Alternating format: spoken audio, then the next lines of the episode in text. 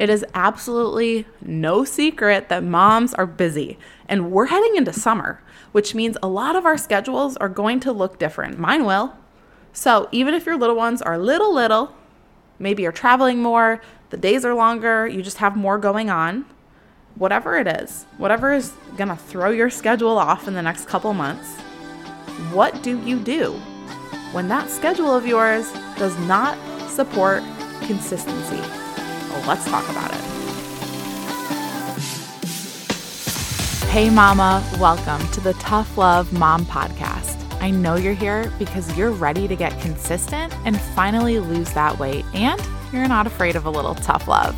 You know what to do to lose weight, but following through on those things feels impossible. You wish you could just feel like your strong, confident self again and want to be a good example for your little ones, but you get thrown off by mom guilt and the unpredictability of motherhood. It's frustrating. Taking on your journey postpartum is hard, but it's not impossible.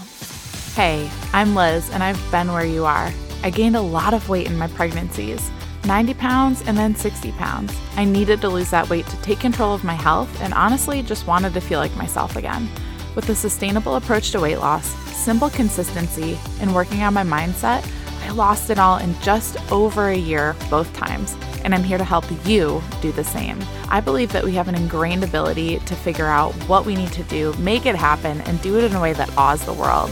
If you're ready to stop falling off the wagon, create solid routine and healthy habits, and finally feel your best inside and out, all while enjoying dino nuggets on your salad, you are in the right place. We're about to transform your journey, my friend. Get pumped up. It is tough love time.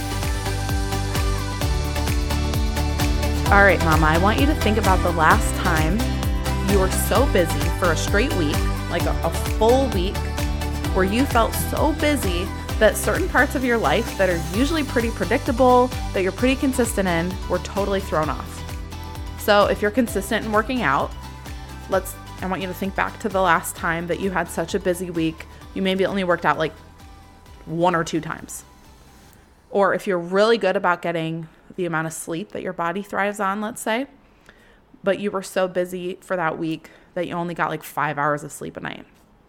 Whatever whatever it is that you're pretty consistent in, when was the last time that you had such a busy week you were totally thrown off of it? Now, I don't need to ask you about how you felt during that week because I'm guessing frustrated, tired, annoyed, stressed, overwhelmed probably covers it in some capacity. I'm, I'm assuming. But what I do want you to think about is how was the week after that busy week? How were those things or that thing that you were consistent with beforehand once that crazy busy week ended? So, with working out, how was it the week after? With sleep, how was it the week after?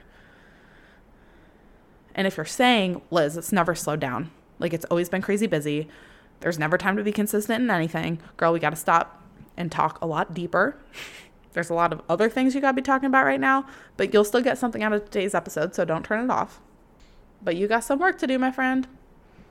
So, back to the question How were those things that you were consistent with before once that crazy busy week ended? Because consistency, I want to encourage you real quick, it's not about not missing a beat. And it's not defined by how long you can hold on to a streak of whatever. It's about how quickly and how well you get back up after you fall down. Or in terms of your journey, it's about how quickly and how well you refocus your time and your habits after a slight downhill in this lifelong health journey. I need to challenge two things real quick. I want to challenge your thoughts and I want to challenge your viewpoint. So let's real quick take this thought about what consistency means. Because inconsistency in your schedule, it being unpredictable, it being all over the place, it being extra busy, does not have to mean inconsistency in your routine. It doesn't. Just because you tell yourself that and just because you believe it doesn't mean it has to be true. Just gnaw on that for a minute.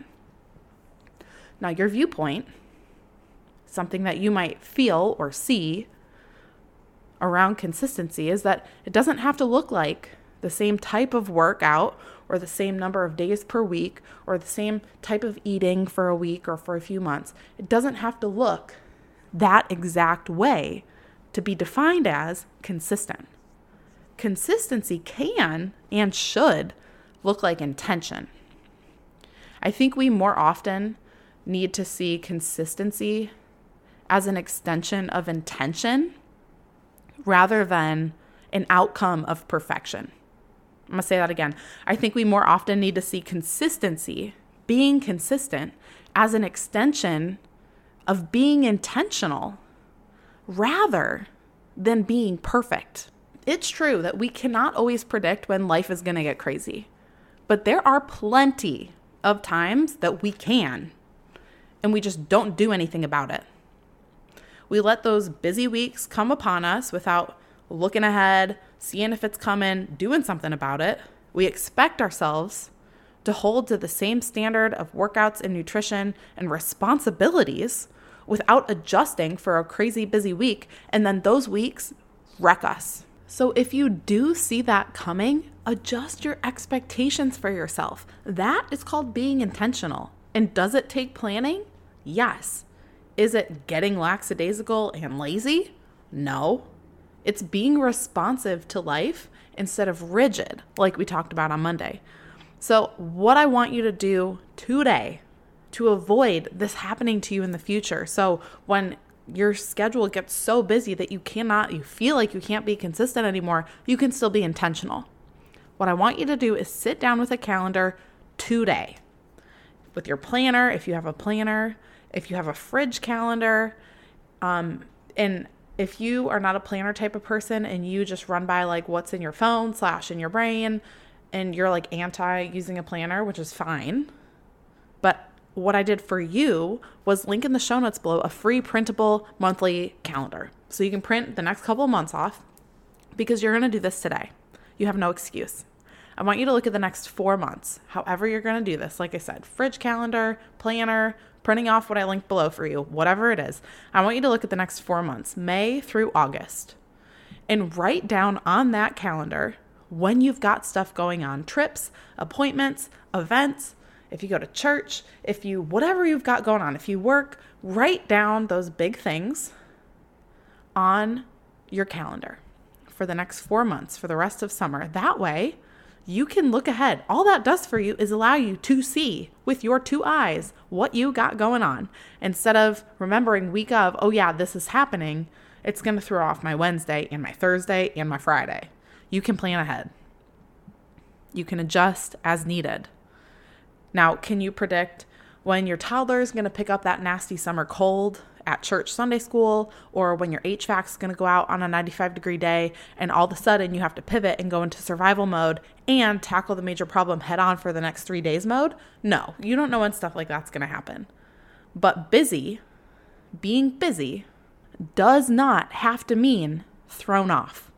And unforeseen circumstances do not get to control you unless you let them.